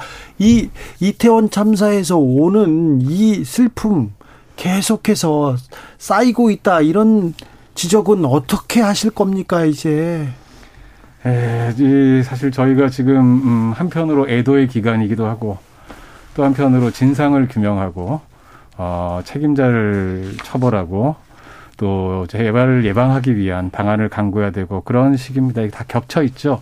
근데 사실 이게 사람이라는 게 그게 따로따로 이게 처리가 잘 안 되잖아요. 어, 저기 심리적으로 정서적으로 우리 국민들께서 다들 매우 힘드실 겁니다. 저도 지금 정말 사실 마음이 너무 이 관련 뉴스를 보고 싶지 않은 게 정말 힘들죠. 예, 다들 네. 힘든데 어, 저는 지금 여러 가지 문제들이 동시에 진행되고 있지만 일단 저희가 가장 집중해야 될 것은 초기 단계 수사가 제일 중요하기 때문에 초기 단계 특수본의 수사가 제대로 진행될 수 있게끔 어, 저희 우리 시민들 각자가 정말 목소리 높여서 어, 이 제대로 된 엄정한 수사를 촉구하고 또 한편으로는 저도 국정조사가 필요하다고 생각을 합니다. 예, 저에게 정말로 이 정치가 여기 무엇을 했어야 되는가 이런 이야기는 사실은 경찰이 수사로 좁은 의미에서 형사 책임으로 밝히기 어려운 일이죠. 에, 저희가 지금 사실 심리적으로 다들 힘드신 우리 이 시민들께 이런 말씀을 드리기가 저도 힘들긴 한데 에, 힘들다고 저도 자꾸 외면하게 되는데 외면하지 말고 지켜봤으면 좋겠습니다. 네, 조금 더 안전한 사회를 위해서 어른이라면 또 지켜보고 이, 이 시련을 좀 직시해야죠. 그래서 좀, 좀 나은 세상 만들어야죠. 그런데요, 합동분향소에 희생자 명단도 없고 영종도 없고 위패도 없었습니다. 함세웅 신부는, 아, 진심이 없는 거짓이다. 이렇게 강하게 꾸짖었는데요. 이건 어떻게 봐야 될까요? 여기에서 지금 어, 명단 공개 여기까지 논란이 커졌습니다. 어떻게 보셨어요? 철학적으로는 어떻게 보셨습니까? 아니 우리가 뭐 영정이나 위패, 뭐 희생자 명단에 대해서는 서로 상이하게 생각할 수 있는 부분이 있다라는 생각은 듭니다. 우리가 일반적으로 조문을 갈 때에는 이제 우리가 추모하는 구체적 대상이 항상 있죠. 이제 그런데 문제는 뭐냐면 우리가 어떤 사람이 세상을 떠났을 때 우리가 아는 사람한테 세상을 떠났다고 알리고 있잖아요. 그래서 뭐 여기에는 우리가 기본적으로 정보의 공개나 어떤 개인 정보나 이런 부분에 대해서 이제 노출되는 것들이 문제가 되는 경우들이 있습니다. 네. 그런데 저는 이번 사태를 바라보면서 유가족들이 특히 어떤 공개 여부를 꺼렸던 몇 가지 이유들이 있을 거라고 생각이 듭니다. 저는 거기에 뭐냐면요. 사회적으로 놀러 가서 어 돌아간 뭐 세상을 뜬 사람들을 우리가 왜 어, 애도하고 이렇게 해야 되느냐라고 하는 이상한 비판들이 엄청나게 많았었습니다. 그래서 그런 어떤 그런 것들이 유족들에게 계속 상처가 되고 있고 그리고 남겨진 사람에게 상처를 그렇게 안기는 상황에서 정말 유족들이 쉽사리 정보 공개에 동의할 수 있겠느냐라는 것도 우리가 한번 생각해 봐야 될 것 같습니다. 그래서 우리가 이 부분에 대해서는 어떻게 보면 어, 단순한 정보 공개의 어떤 뭐 정보의 보호 이런 것들을 넘어서 어떤 사회적으로 우리가 왜 그러면 모든 사람들이 나의 나의 내가 아는 사람들의 어떤 어, 정말 말도 안 되는 어떤 억울한 죽음에 대해서 많은 사람들에게 진심으로 어떤 위로받고 싶은 마음들을 공개적으로 드러낼 수 없는가? 뭐 그런 것들에 대해서도 우리가 생각해 봐야 될 부분들이 있다라는 생각이 들고요. 그리고 더 나가서 어떤 그런 부분들에서 좀 벗어나서 저는 명단, 영정, 위패의 진심이 뭐 반영이 될 수도 있겠지만 저는 그 사이에 고- 공권력이 하는 일에 이제 그런 것이 없었던 사이에 공권력이 하는 일에 좀 다른 부분에서 좀 진심을 좀 찾고 싶었는데요. 그런데 아까도 말씀드렸다시피 112 녹취록이 풀릴 때까지 아무도 사과하지 않은 상황에서 정부가 하고 있었던 일은 추모 리본에 아무 말도 쓰지 마라. 그리고 여기에 대해서 설명할 수 있는 중립적 용어를 찾아라. 뭐 이런 일을 하고 있었어요. 그러면 거기에 대해서 우리가 공권력이 이 사태를 대하는 어떤 진심을 볼 수 있었는가?